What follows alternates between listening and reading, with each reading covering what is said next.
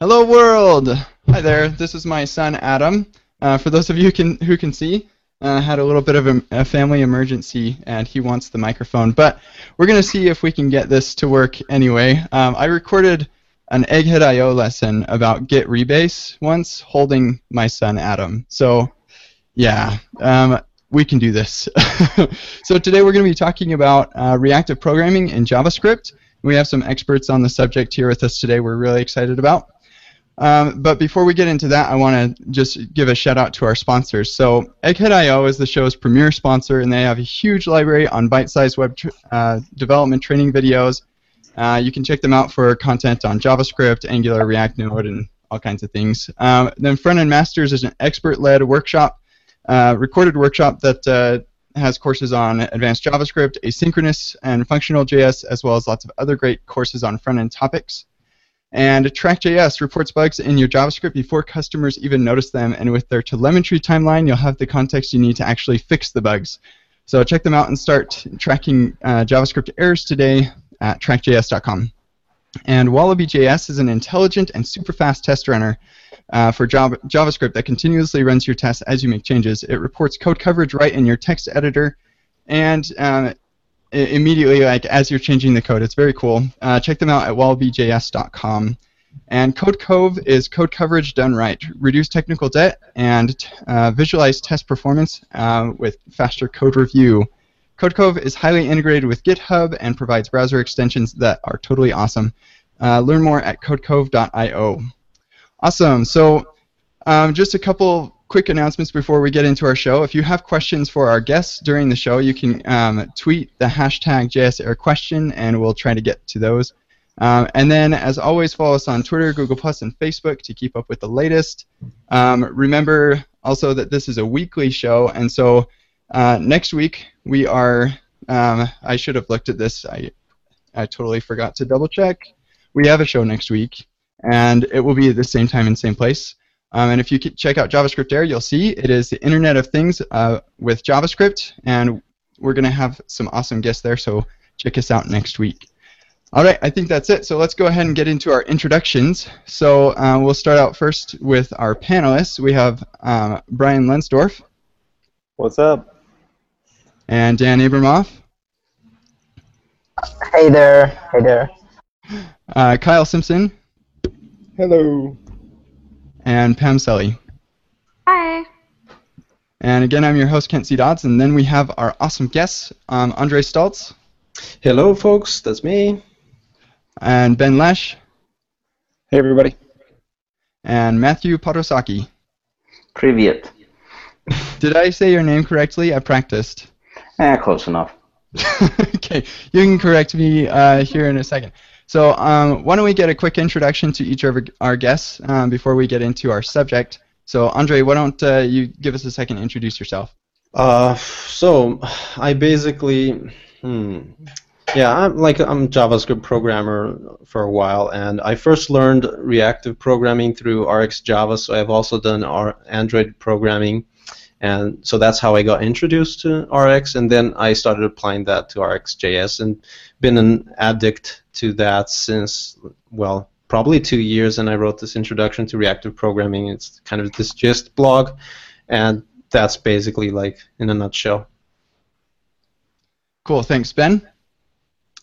Uh, let's see. Uh, my introduction to reactive programming was here at netflix. Um, i'm a senior ui engineer at netflix on the uh, edge developer experience team and i'm also the project lead for rxjs 5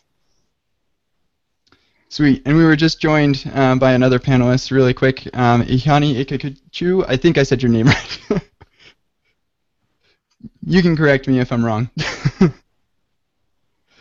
all right. So Matt, why don't we get an intro to you? So I'm Matt. Uh, let's see. I've been working on uh, reactive extensions in some form or fashion since about 2009 uh, culminating in working on the reactive extensions for .NET and then porting it over to, to JavaScript. Uh, about 2010, and we open sourced everything, thankfully, in, in 2012, and pretty much have been on point uh, looking at reactive paradigms uh, pretty much since the beginning.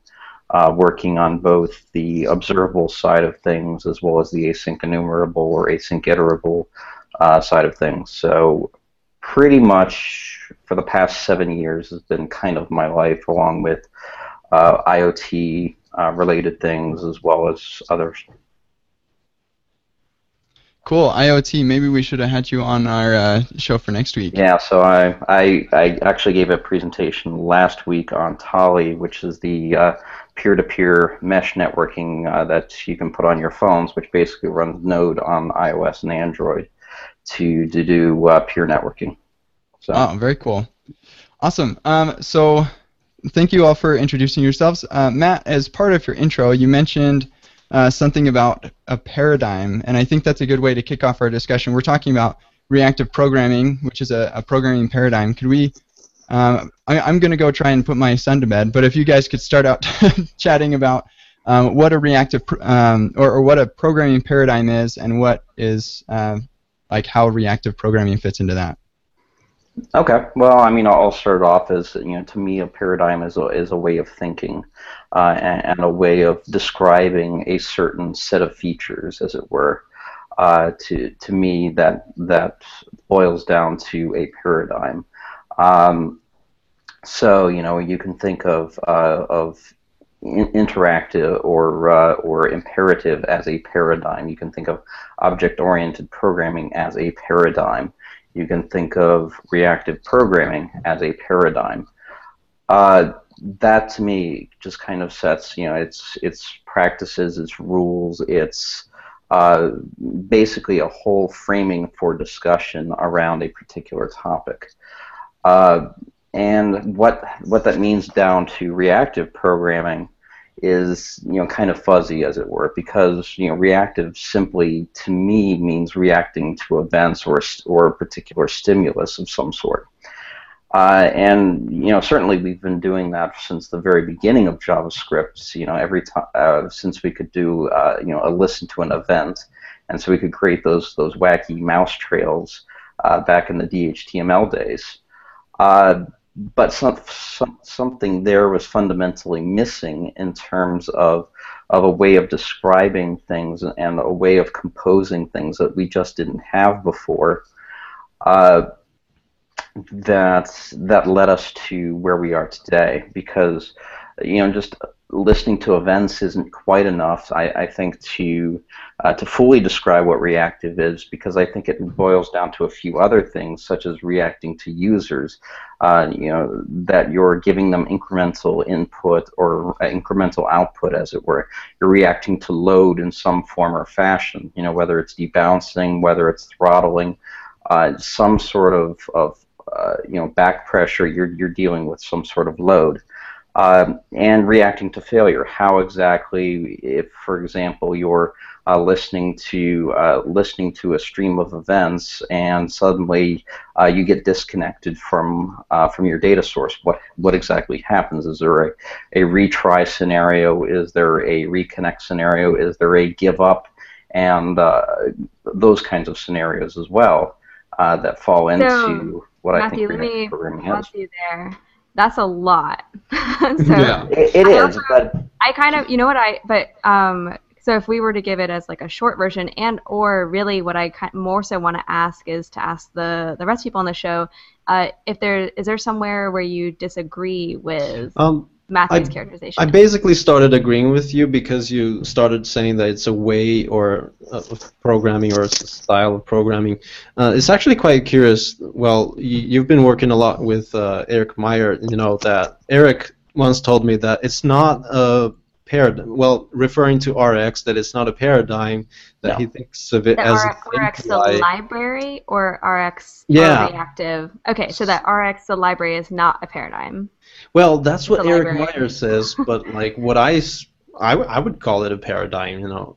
Hmm. But I'm just curious. Do you know or do you remember, uh, Matt? Why did he say that it's not a paradigm? Uh, he was more concerned. He was more more interested in saying it was kind of a language or a dis- domain-specific language for how we describe uh, reactive programming. You know, it's something that we saw was platform independent that we could easily uh, apply to uh, to JavaScript, to .NET, to C++, to, to Python, to Ruby, Yeah. etc. That it was kind of agnostic language, as it were, For how language yeah, across uh, languages. Yes, Yeah, exactly. yeah. Well, Well, which, which could boil down to a paradigm, sure. Um, yeah, but- when I think of a paradigm, I think of something that kind of takes over your application development. Like it's it's something that is everywhere. And I think some people do use reactive programming in that way, but it's certainly not. Um, you don't have to. Like you can mix and match reactive programming and imperative programming uh, for better or worse. But Yeah, you you can definitely do that. Um, but mm, but still, like if you take the description of what you just said was a paradigm, like you can compare that with a framework. You know, framework takes over your whole uh, application and how to build stuff. It's basically what the framework that uh, dictates, isn't it? So like I don't know. It's really I don't want to. I don't know if I want to go so language part deep of it into. gets really complicated. Yeah. Yeah. Yeah, Although it's- I, it's I- I fuzzy. should say, I think that it, it guides com- uh, composability. Like if you're going to be functional the whole time, it'll help you compose. If you're going to be object oriented the whole time, Mm. it'll help you plug everything together. So it's Yep. kind of a subset of programming that helps you compose. Yep. Yeah, that's pretty much it. I mean, there's there's nothing that we ever described when we when we created it that we're like this this never it was intended to become your entire paradigm. You can uh, you could use it where you need it. Uh, you could decide to use your, your whole application for you need uh, for for whatever you need. But it the what it was really designed for, at least for us, uh, in, initially internally, was more along the line of bridging to everything.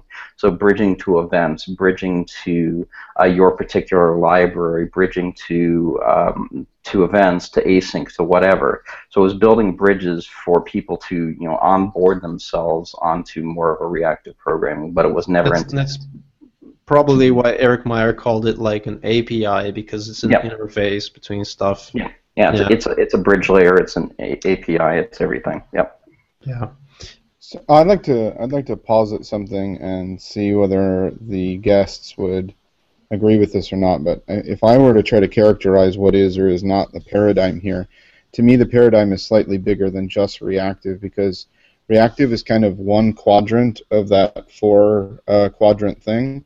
And I think maybe we could try to describe paradigm as understanding those four quadrants and what they mean to asynchronous programming.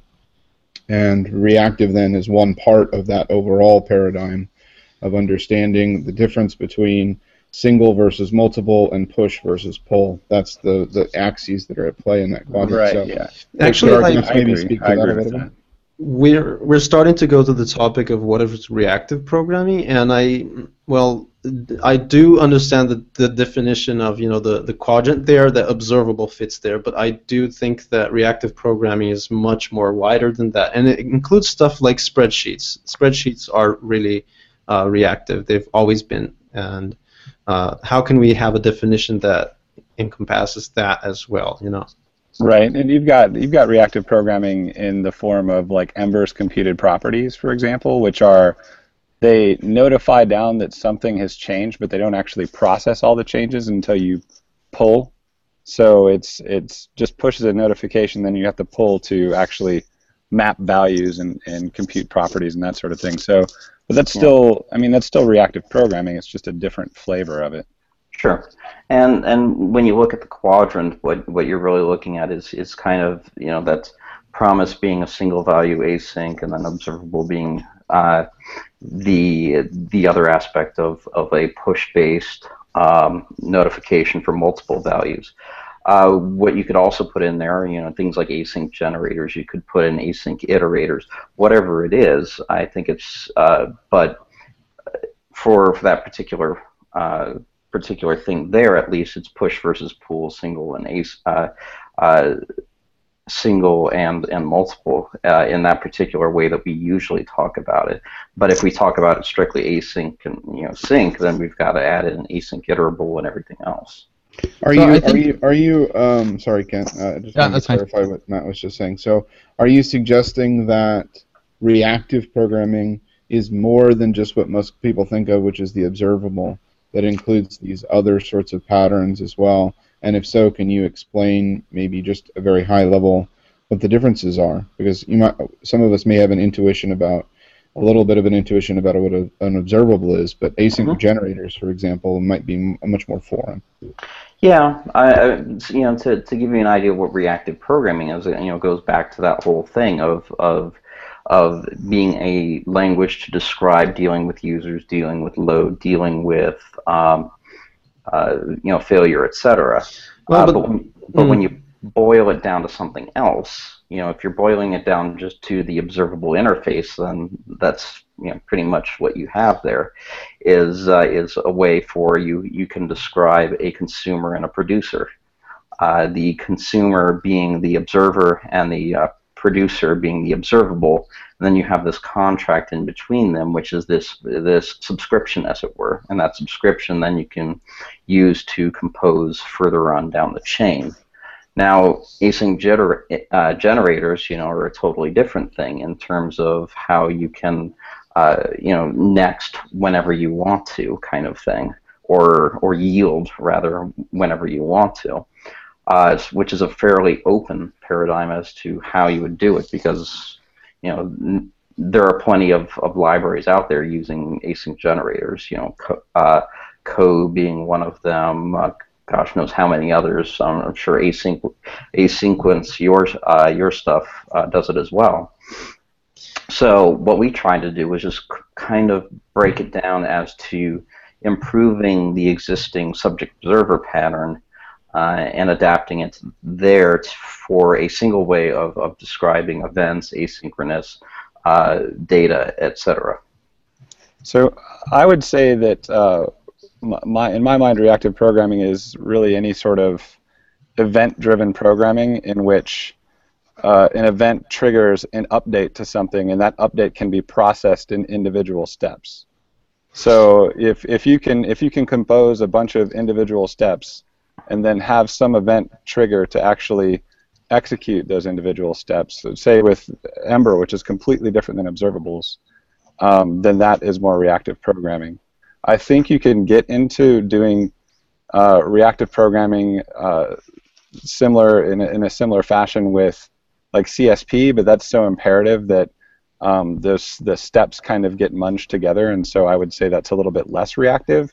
It's still very event driven, however, but I think the two biggest pieces are that comp- the composable steps and having an event kick off executing those composable steps. Yeah, Yeah. Um, I, I, I, I'm thinking more ali- on the lines of that what Ben just said, but like I'd like to abstract it a bit more, and I, I also see callbacks, like traditional callback API, as reactive, and that kind of uh, that's because it's the opposite of having um, remote changes, and it's basically like if you have uh, a class or a file A that's changing B, so like it may remotely set something in B, right? So then that's like a typical imperative style. But if you have the opposite, where uh, uh, B is just registering that I'm interested in something that happens in A, and I will change myself, so B changes itself, then I, I call that reactive because then A is sort of unaware that it needs to set something in B, but it just broadcasts that, hey, here's something that anyone can do with uh, it's an event or something. And you could do that with events uh, and callbacks. Uh, So by by that definition, pub sub, the old school keyword, that would be reactive programming. is what you're in my opinion, yes. Well, that uh, that brings up a question. If everything is like all these things are reactive, you have like observables and generators and uh, 20 different flavors of async. Uh, is there any good uh, real life like um, subset that you feel will make your application more simple? Like I know how generators can send stuff back and forth, and you might need that power, but streams kind of just give this simple data flow through your app. And uh, just my question is, in real world uh, examples, uh, is there a, a strict subset that you would uh, suggest to stick to? I I mean I wouldn't. I think that say you know observables and RX could cover 95% of use cases. CSP and transducers could cover 95% of use cases. But it, it's really, I mean, it, it, I think it goes down to what you're more comfortable with. I know I've had conversations with Kyle, and Kyle's more comfortable with uh, the more the slightly more imperative style, like the generators and async await and that sort of thing. Is that correct, Kyle? Than the than um, say like observables where there's a, there's very much like domain specific language to observables that you have to learn. So it's like you're learning JavaScript, and then you also have to learn what a flat map is and you know what a switch is and all these other like keywords essentially that you're adding in. So I mean, what's best and I is actually I want to argue with you about that for a second. Okay, good. um, so because uh, I don't because I don't think those are observable things. I think those are list operations. Yeah, And- there's a like fu- functional collection API. Well, it's it's a monadic operation, yes. Or Oh, there we go. I was I was I was just only going to took say that. minute I to mean, mention I the mean, word monad. Someone, wait, wait, wait. How many minutes are we in before the word monad was used? Yeah. We'll- I we'll- just threw it out there because tweet I about it. Um, no, but it's um, I because actually uh, I I might want to steal this to to talk about this idea. But in terms of the like, if everything gets reactive, is everything reactive? And actually, at the beginning when Matt was talking about, well, we do reactive things because we add event listeners, but like, you know, if you just add a click handler, is that reactive programming? And I think most people would say no. Uh, Kyle, what you have thoughts? Um, so I I um, just to kind of circle back a little bit to what Ben was just uh, asking or clarifying. So um, a lot of people that follow my thoughts on the subject know that I sort of try to preach a, a middle of the road um, perspective on mixing uh, different parts of these paradigms or patterns or whatever we call them together. Um, the part that bothers me about the RX or the reactive API. Um, I think that's what we settled on calling it. It's an API. The part that bothers me about it is that it really swings the pendulum very far, to, uh, similar to things like jQuery, for example, where every single method in a method chain implies a, a loop that's happening over to, to repeat the thing over and over again. So it is asserted that that's very declarative because if I call flat map, I know it's going to do that every single time a new value comes through. Um, I like the idea that those methods exist, so I don't have a problem with the fact that there's a common operation called flat map and we can have a vocabulary to describe that particular operation separate from other operations. The part that bothers me a little bit is when we swing so far to the to that side that looking at a piece of code, it's not terribly obvious unless I think about implementation that there's actually a loop happening inside of each one.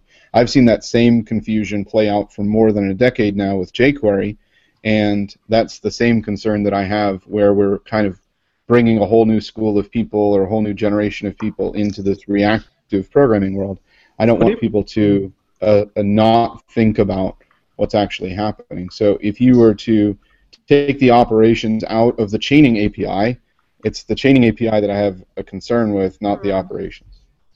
I I don't. I mean, I wouldn't say that like flat map and RX is is looping over It's- anything. yeah, I wouldn't say it's a looping. Well, I either. It's think like, I, uh, Kyle, let me take a guess at what you're you're saying is that um, because you create an observable, and so every time something new is pushed into the stream, that that operation then happens on that. So in that way, it is loopy. Is that what you're Yeah. I, I, I didn't mean a literal while loop inside. Right. okay, yeah. Right, I- the- I but meant- like, but that you're like you you have implied that future work work will be done, and that might not necessarily be clear from the way it's written. Yeah. And, and certain types of operations are more than just a one-to-one transformation. There are certain Oh, types of yeah. operations that are stateful, like for example, distinct and things like that. yeah. Again, those operations are useful, but it's not clear to me when I put a method in the middle of a chain that it's obvious that there are more things than just that function got called again. That's the part that kind of worries me about understandability. Well, in in my opinion, it's creating like a pipeline of stuff. You know, it's creating like if you actually think of pipes. You know, there you have this type of pipe and that type of pipe, and you know, when something comes in, an event literally comes in, then it's going to be processed in a different way. So, and that is really data flow uh, without a space between data and flow. There's actually a term like that. Um, Yeah. and it's it's useful you know it's like you you you get a, a, a, like a, an actual um, So w- when you read that chain that you don't like, you know, you, you get to see the pipeline of how does this event come in and where how does it come out, you know, and how do these processing steps go? And each of these processing steps is just a single line of code. In my opinion, that's like genius. So, Right. so my an- my analog to this is if we step out of the multi-value world back into the single-value world, still async. There is a comparison that can be made between a promise chain, where we have all of the steps declared as callbacks to then methods in a chain, versus that same chain unwound into the async await slash generator Yeah. yield pattern, where the statements are synchronous. My argument is that those two are isomet- isomorphic of each other in that they are both equally declarative. One of them has the overhead of understanding method calls and translating uh, error handling into an asynchronous paradigm, and one of them has the benefit of keeping it in a synchronous paradigm. But I, I would maintain that both of those are equally declarative in that you can clearly see the steps and that flow that you're talking about. Yeah. so if we take that like- mindset and apply it to observables as a chain versus what is the equivalent of that, it's that thing that I'm searching for, the equivalent uh, declarative set that doesn't rely upon the chain. That's really the Yeah, like. I, I totally get what you're saying when it comes to promises and async await. Like that's really clear, and I pro I think I agree with you. I don't like like the then like stuff, and it's kind of complicated. But um, when it comes to things like you know observables, I don't actually know how would you how would you do a flat map in a you know async await style that would be sort of clear what you're doing there. You know, like does anyone have any idea? Yeah, and I, I don't I don't know how you'd be able to accomplish the same thing there either. I think that uh, one thing that we're kind of skipping over about when, whenever he was talking about say distinct or you know buffer or these other operators that you'd find in RxJS, one one important distinction that you have when you've got these these chained operators is that each anything that's that's actually doing anything with state that state is managed and contained within that one operation. Like it it's not it's basically impossible to spread that state across multiple operations unless you're closing over some external state where when you're dealing with you know your async awaits or your generators um, it's very easy actually to transfer state from one step to the next even though those things are happening asynchronously because it's all kind of in one function body and there's there's other there's other weird things that come with that too. Like if you put a generator on a class, for example, or or uh, call it just right, the this context gets carried throughout the lifetime of that that generator. And if you know this happens to have some huge array of things on it, then it could result in some sort of weird memory leak. So it's it's um, it's one of those things. Like I, I tweeted the other day, like if you think that you found the perfect async paradigm, you're probably dead wrong. like there's there's no way. There's there's uh, there's definitely foot guns and bugbears about every single async type I can think of.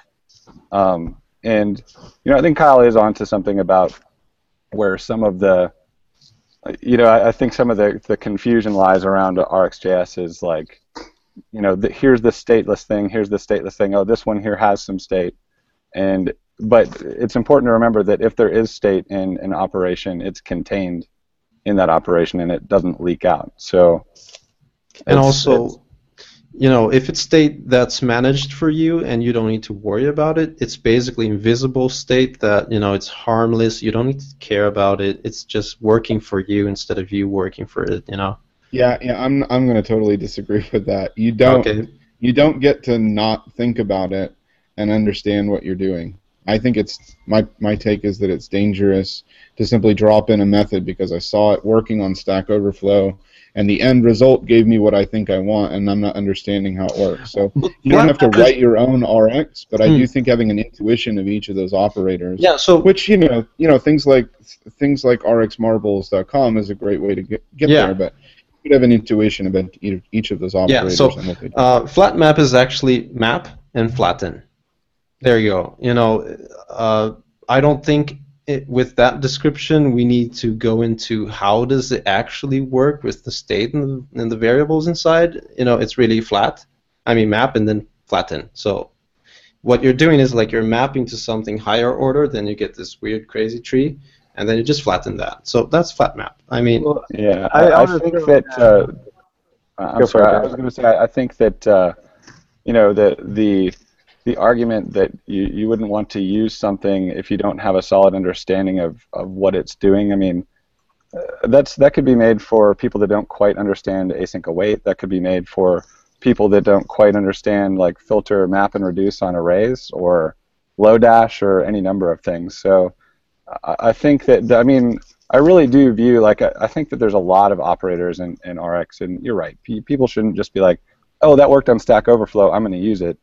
They should understand it. Um, but I mean, it, there's it, again, it's a it's a whole domain specific language around managing asynchrony uh, in chains, and and I think that it's important to understand the pieces of those language before you use them, like you say.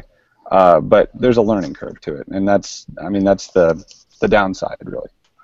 I just wanted to throw in there that uh, I think people find it difficult to build these chains up, much like um, it's a, it's a lot like writing SQL. Um, you mentioned Yeah. spreadsheets earlier. It's like a set theory based kind of like composable API that gives you a lot of abstraction for implementation underneath. So you shouldn't really care about the implementation underneath, but it's difficult. So do you have any? This is my last question. I'll leave other people. But does anybody have um, guidance for people struggling to write these long pipeline-based chained expressions uh, because it's easier for them to just drop out and manipulate a value or um, something like that. Mm, as like a quick guideline, I could say that you should uh, write down what do you have as an input, and write down what do you want as an output. And you know, usually what you have as an input is something like you know clicks or you know responses, and those things happen over time, so they're unobservable. And then you need, uh, you know that oh, you need to have like a stream of let's say you know a text that's evolving over time. So that's a stream of strings, and then you know okay, I need to get from here to there. That's like your basic. Uh, uh, that helps you to know a lot what you need to do, and then you need to discover the in- intermediate steps uh, between that. Then you get a Yeah. pipeline. No, you're, you're absolutely right, and you know it's it's kind of like going back to the old UML flow diagrams, or uh, or you know as we we came up with uh, these marble diagrams, the this way of describing our what we take from our input and how we uh, expect our output to look in some form or fashion. And what we also, you know, kind of encourage people to do is, is treat things like these uh, these operations each as a Lego block unto itself. Now, a Lego block that you can take and you could, you know, continue to build onto it, or you can use it to feed as input to others. Uh, if you, you if you treat it as, you know, small reusable components, that's great. If you're worried about, you know, 14, 15 operations in a row, um, uh, you know, just composing that, that gets a, it it gets a lot trickier uh, when you think about doing it that way. Uh, that's why I like, to, like I said, I like to whiteboard and I kind of like to, you know, to draw out what is my input and what is my expected output and what kind of Lego blocks do I need in order to, uh, in order to, uh, to move it along. Um, so, um, oh, go ahead, One Cam, thing. ahead. Uh, so was that the first mention of marbles in the show? Yeah, it was, I think Yeah. so. or maybe the second. So second. yeah, so so um, just to clarify, because if it wasn't mentioned, I was totally going to steal it as my pick for the show. But um, Andre made this awesome uh, project, RX Marbles, that has some visuals to help people understand all these, um, you know, methods that are used in the RX libraries and you know other libraries like them. So it's So, uh, rx.com. And- Andre actually carried that uh, idea over uh, to RX5 integration tests too.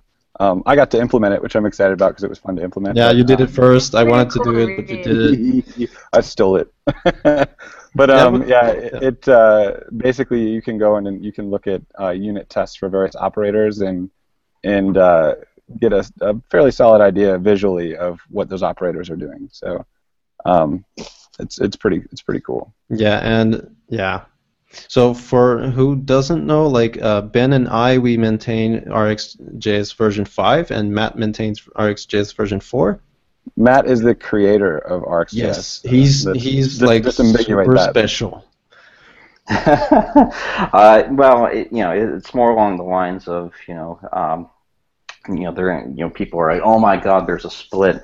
Not really. I mean, when you when you get down to it, the language is still relatively the same, and and you know, I don't say myself as a maintainer of X or Y version. I more along the line mm-hmm. um, say that you know I've been involved in the very beginning. I intend to to, uh, uh, to stay involved, but right now, obviously, we have a lot of people that are using four and, and you know continue to want to use four yeah. just for its its semantics that are different and you know not every operator is there yet for five. So what do we have to do? Well we have to continue to maintain uh, what we have as as the legacy.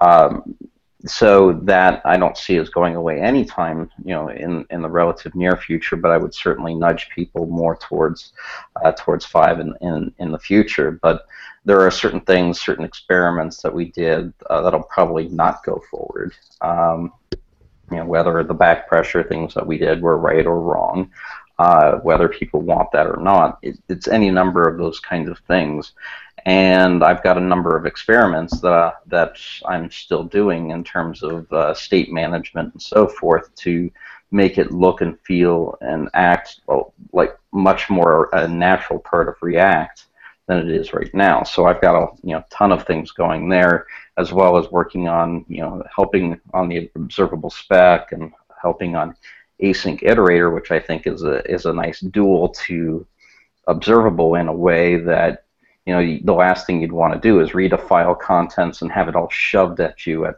at uh, at full speed. The idea that you can pull incrementally, uh, asynchronously, is is a very big deal.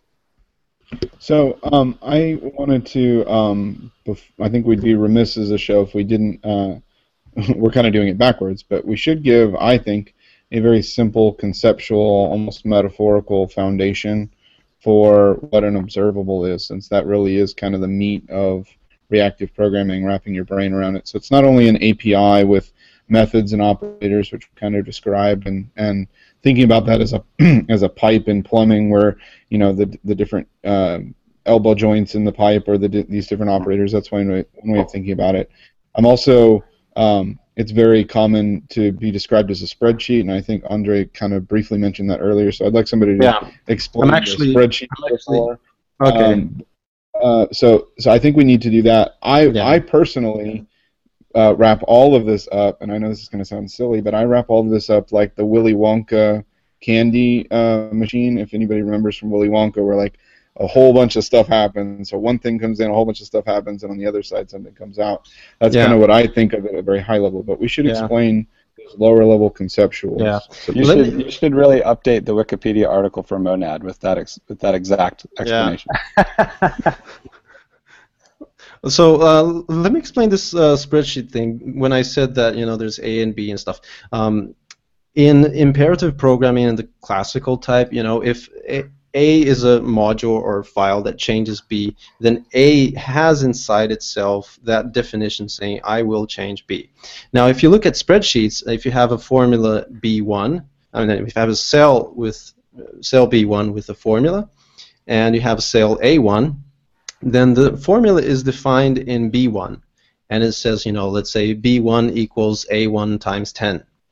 Uh, so the definition of that dependency happens in cell B1, while uh, A1, if you look at it, you just see a number there, and you're like, so what? It doesn't look like you know this is changing anything else. So that's why uh, spreadsheets, you know, uh, when A changes, B will change automatically, but that dependency was defined in B. So B is sort of owning that that dependency of how is change propagated.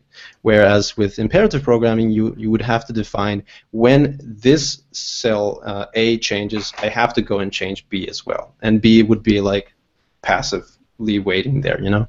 Is it fair to say, fair to say then that one of the characteristics of this reactive paradigm or way of thinking or whatever we call it is that it's a it's a uh, declarative way of separating producer from consumer and deciding that the consumer is uh, this set of steps and the producer is this set of steps and the relationship between them is like the relationship between those two cells.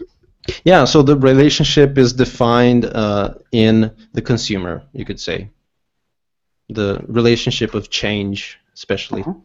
Yep. Right, right. Yeah, it's it decouples the the producers from the consumers in a way. So if you were to look at like if you were to see some imperative code that was to say you just found a random line of code and it was like var c equals a plus b, you could assume that a and b were updated at some point above there because some event was triggered and a and b had to be updated. Either a or b had to be updated. Uh, if you were to have an observable of a and an observable of b, you could then create C by having uh, like a scan over those things and, and adding them together. And the, the interesting part about that is now you no longer like C no longer cares what updated A or B. It's it's been decoupled from from that. It only cares that it has a stream of A and a stream of B. Um, so in in that regard, reactive programming is kind of isolating each one of those steps. So at any point, you could go and say, well, my stream of A is now coming from a WebSocket, or it's coming from mouse movements, and uh, you can just change it out uh, up above. Yeah, uh, I mean, if you go back to the original subject observer pattern, it's not much different than, say, the DOM event, you know, DOM level three events, uh, where you where you have add event listener and remove event listener. The problem is, that the the producer suddenly has to know about all of its uh, all of its uh, observers, which definitely is not the case with uh, with observables in the way that we've done it.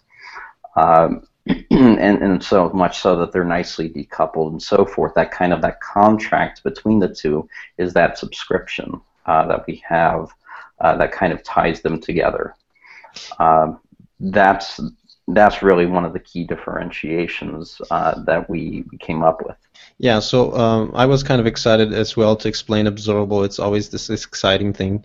But anyway, um, it's kind of like uh, a problem is that people think that subscribe is like add event listener, and it's really not because, as Matt just said, you know, it doesn't have a list of observers. So subscribe is more like invoke or call, where basically you give a set of three callbacks, next error and complete, and you say, hey, give me a bunch of values happening over time and deliver them on this uh, on these three callbacks and then the subscription represents that execution happening over time. So if you say again subscribe, then you're basically saying, hey, give me more values again on the, those three callbacks. So it's like that's uh, how people get uh, you know confused a lot with cold and hot. It starts with knowing that a subscribe is basically an invoke. It's not like an add event listener. So one of the one of the ways I've been explaining observables to people, so people don't get confused about uh, you know, hot or cold, or whether or not there's a list of observers underneath. An observable really is nothing more than a function that takes an observer and then returns some cancellation semantic.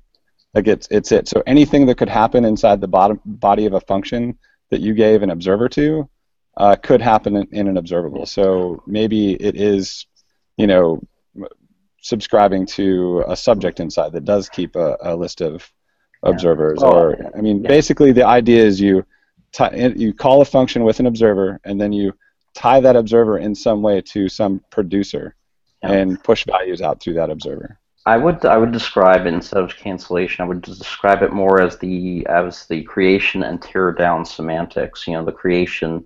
You know, if we were to to liken it to the uh, add event listener, the creation would be the add event listener. The the observing would be that handler, and then the uh, then the teardown semantics would be the remove event listener.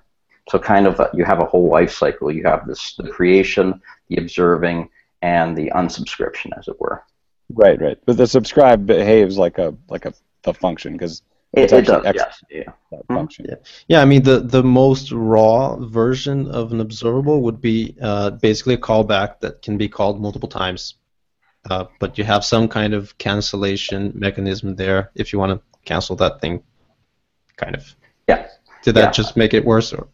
no, no, no. It, it, I mean, cancellation is fine to say yeah. it that way, but I, I, I'm, I'm more along the lines of say, you know, uh, you know, build up and tear down kind of thing, mm-hmm. because cancellation is such a red herring that means so many things to different people, you know, yeah. versus the, the, kill it with fire versus uh, I don't care about this result. Yeah let's stop.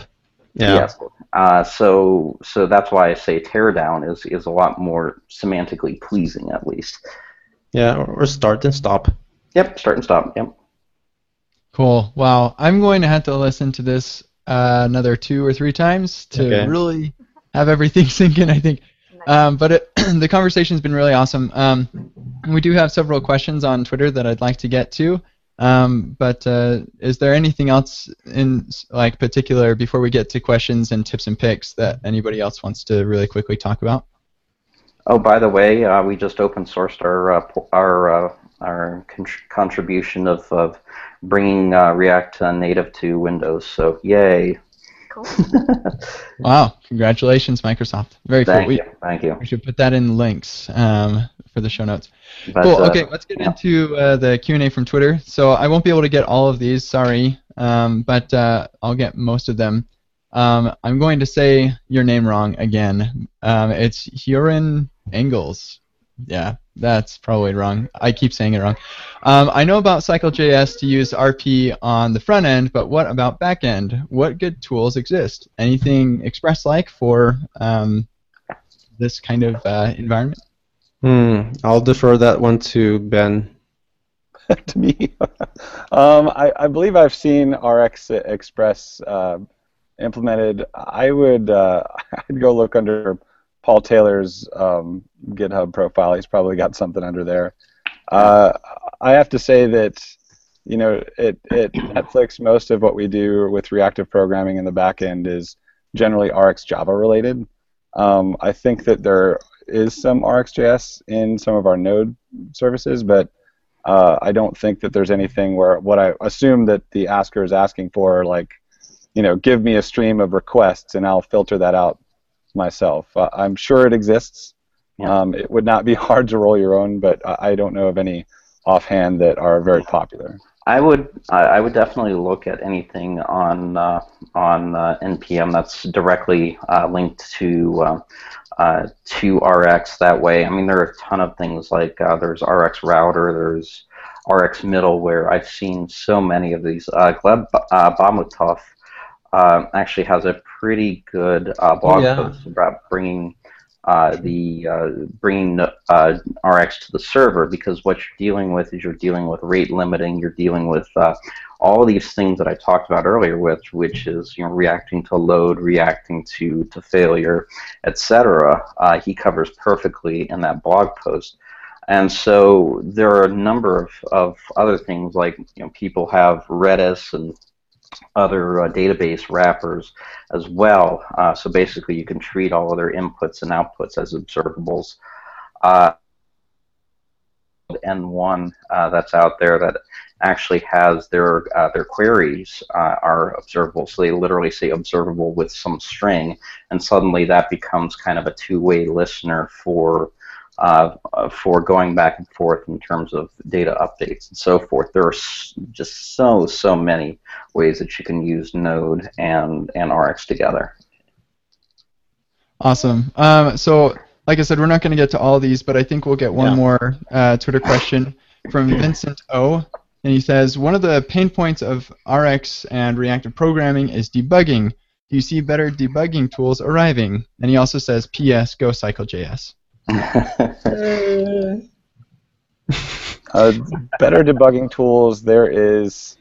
I bring this up every time someone mentions it, but there's Yeah. a Please build that, please. Yeah, I know. There's a backburnered project on my team here at Netflix which is meant for debugging RX Java. However, uh, the structures are so similar that the idea is it actually logs out what's happening inside of your observable chain, and then we're going to try to visualize that and provide that in, in some sort of way where you can uh, click on it and go to specific lines of code or just something so it, it crosses the async boundaries and still links um, those things together. So I know that there's plans for one, but I can't Yeah. tell you wh- when it's going to be. we, somebody else we, beats me we to it. certainly have the, the long stack trace support in, in at least four, and the fact that you could basically uh, then cut out all of the RX specific code and then go back to where in user land it happened to have gone wrong. Um, there's also been like ARX visualization, or uh, I think it's called ARX visualization, where you there's, there's basically one thing. uh, where you paste in some code and it'll literally on the fly just create a marble diagram for exactly what it's trying to do. Um, so all of those kinds of things, in addition to adding do and, and things like that, uh, do uh, to be able to basically you know you know intercept uh, at each individual point, I think is very useful. Um, yeah, you know, can we easily collapse a stack? Probably, and we'll get there. So ma- maybe it'll be a matter of of uh, taking that constantly punted uh, RX debugger project, like the notes from Netflix, and actually like pushing it to open source and hoping for con- contribution. So that that might uh, that might push it through a little faster. Yeah, Yeah. should do that. Yeah, especially as you know, as, as Angular two comes out there, you know, people that's probably going to be one of the number one features uh, that Yes. people are going to want. Very cool. Um, all right. I'm sad that we didn't get to the rest of these questions. So if you all could go to Twitter and just look at the hashtag jsAir question, um, that would be great. Especially Ken Wheeler's. I think his is really important. Um, You know, I- I'm I'm sad that Dan Abramov didn't ask me the difference between RxJS and, and Redux. Like every every public appearance I've ever made, like somebody asked me that question. Scan, scan. Yeah, one, All right. one. Just so everyone knows, one has way less waterfowl. That's the difference. Wow, wow. One's got less ducks. All right. okay. Great. so let's go ahead and we'll get to our tips and picks. I did a poll recently um, and asked if people want to keep having us do the tips and picks, and overwhelmingly, people love tips and picks. So this is great. Um, we'll go ahead and start with the panelists, then I'll go, and then we'll have our guests go. Uh, so Brian, why don't we have you go first? Uh, sure. Um, let me just look at them. uh, so real quick, like um, I linked to the Egghead series on RxJS. There's a bunch of stuff there. Uh, I also linked to Highland and Most, uh, two libraries that you might want to check out if you're doing streams. Uh, and then I said check out the Favor the Laziness if you can. Uh, try not to cheat while you're building up expressions. These are my tips. And normalization helps composability. So try not to mix all the uh, different types of reactive things together because you won't be able to compose them very well. Uh, and I just also linked to a tweet storm that was about LambdaConf because oh my gosh, that is a Oh massive failure. And not all functional programmers are racist. just throwing that out there. All right, moving on. Thanks. Thanks for calling that out. All right. Uh, Dan, why don't we have you go next? So um, I have two uh, links today um, to picks. Uh, the first pick is a library called MobX.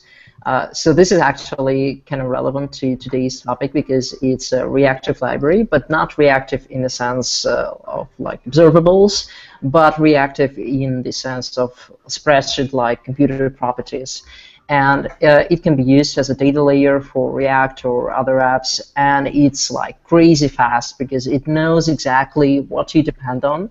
So if you have some state, your component depends on it. Uh, if you have like a giant array and only one item changes, it's going to re-render just that item. So it's really cool, and some people like it more than Redux because it kind of you don't have to think as much about structuring your state in an optimal way. Uh, so MobX is my pick, uh, and my second pick is uh, just a link uh, with uh, pull requests I sent uh, to as part of comparison between MobX and Redux performance. So in Redux, it really matters how you structure your state to get optimal performance. And I'm linking to some pull requests that show how normalization, separating uh, the IDs from entities in your state, can give you much better performance, like 10 time improvements. So check it out. Oh yeah, that, I'll probably check that out. Sweet. Um, Kyle. Um, so to piggyback off of a very quick mention that Ben uh, threw in earlier, uh, some people that follow me know that I have a library called asynquence, and I have a reduction conceptual uh, adaptation of reactive programming in my library, and it's called Reactive Sequences. So if anybody's looking for another uh, perspective on it or way to play around with it, uh, you can check that out. And then um, it was kind of mentioned, and I wish we'd talked more about like the learning side of it because there's a ton of new stuff we just threw at our listeners, and the learning part is really difficult. Uh, there's several great resources that have already been mentioned, like the RX Marbles and so forth. But I would just throw out a mention of another resource that I put out. So it's, um, and this is not the first time I've even mentioned on this podcast before, but um, uh, kind of like TodoMVC uh, compares coding patterns for, you know, a To Do app. I created a, a little application to create code a comparison, side-by-side comparison of coding for some asynchronous tasks and uh, that is called a tale of three lists. Uh, that's up on a GitHub repo, and I uh, implemented the code seven different times using seven different variations from callbacks all the way up through reactive and even CSP and stuff like that. So uh, I would love to have more contributions um, with other people com- chiming in and either improving or, or whatever. But I, I think it's a place where you can kind of start looking at a code base and understanding the relative pros and cons of promises versus observables versus other things. So. So how do you feel about cancellation? oh come on, that's its own podcast altogether. Let's cancel that question. I well, think you should get people drinking before that podcast too, just so they really tell you. How to That's the fun part of uh, having this be a live show, is we can't cancel that uh, comment. So, cool. Uh, Pam, you're next. Am I the only one who can't hear Pam? I cannot hear her. Sad. I'll go next, and then we'll try again, Pam. Um, so for my tip, if you're feeling overwhelmed, make a to-do list and focus on one task at a time. That's a valuable skill. Um, I also pick my son Adam um, because he's great, and he's causing some trouble for me now. Um, uh, Aphrodite is this uh, open source library that's mantra is it's inline styles, but they work, and it's really good. Um, autocomplete emojis. This is a package for um, Atom that is awesome. And um, I have a link to some stuff that I use for my Egghead.io uh, lessons, uh, recording those. So check those out. Pam, can we hear you now? Uh, I don't know. Can you? Yes. Yes. Yes. Cool. Um, Okay, so I'm picking something that we mentioned, we alluded to in the podcast, but we I don't think we explained it. Uh, and so I'm picking Fantasyland um, as uh, my pick, since it, what, there's there, if you don't see the video, there's a face palm going on, I think. Um, but um, I I actually found it really useful. If you are interested in these things like monoids and monads and stuff like that, and you want like somewhere where it explains it um, this is a place for that. And the, the story behind Fantasyland is funny is because um, the Brian McKenna uh, is the owner of this, and it was uh, he said I want to do this kind of you know algebraic uh, data types in JavaScript, and someone said you're living in a fantasy land Brian, and so he wrote Fantasyland. Um, and so that is how Fantasyland exists, and I think it's a really good resource for learning those algebraic data types. Yeah, the the thread that started is pretty good. It's yeah, oh, it's if you, epic. If you know where it is on the internet, I don't think I've actually seen Uh, that. it's it's in the promises. Uh, it was on part of the promises Yeah. uh, specification. If right. anyone digs it up, definitely drop it in the link. Yeah. I'm, I'm pretty sure that's on the that promises then- A plus repo. Yeah, it was it was complaining about thenables are not monadic. So Yeah. Yikes! I'll stay away from that conversation. No, just kidding. I'm sure it's very interesting. cool. Um, Andre, why don't we have you you go next? Okay, um, I have two links or picks, and one of them is cycleconf.com. Next week we're going to have the first. Well, it's not really like a conference scale; it's more like a meetup. But we're and uh, so I would recommend that people follow the hashtag cycleconf that we're going to use because I'm going to release uh, this surprise, and, and Ben is the only one that knows the surprise, but it's a it's a surprise that would be highly relevant for this podcast and I don't know. Let's see, but it, I'm I'm quite excited about the surprise. Then the second link uh, I would like to mention most, which is a library called Monadic Streams. It's it's like not many people know about it, but it has an API that really looks like RxJS. It's kind of like you know an alternative to RxJS, and it has like ridiculous performance. I mean, I don't understand really like uh, if if Rx uh, for runs like at one speed, then RX5 runs at five speed, most runs at 300 speed. So I, yeah, it's worth taking a look. Um, that's my part. Yeah. Wow, very cool. Uh, ben.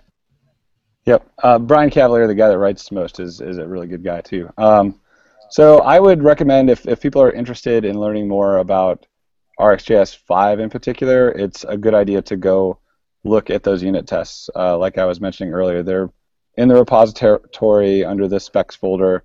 It's also a good idea to go read the docs on how to write unit tests because it explains a little bit of uh, you know kind of what you're looking at with those marble diagrams. But once you get it down, it, it becomes very visually apparent uh, what what each operator should be doing in each scenario. So and it's it, it's pretty exhaustive too. There's more than 2,200 tests, so um, there's a lot to look at and see how things behave. Um, so that's that's a big thing.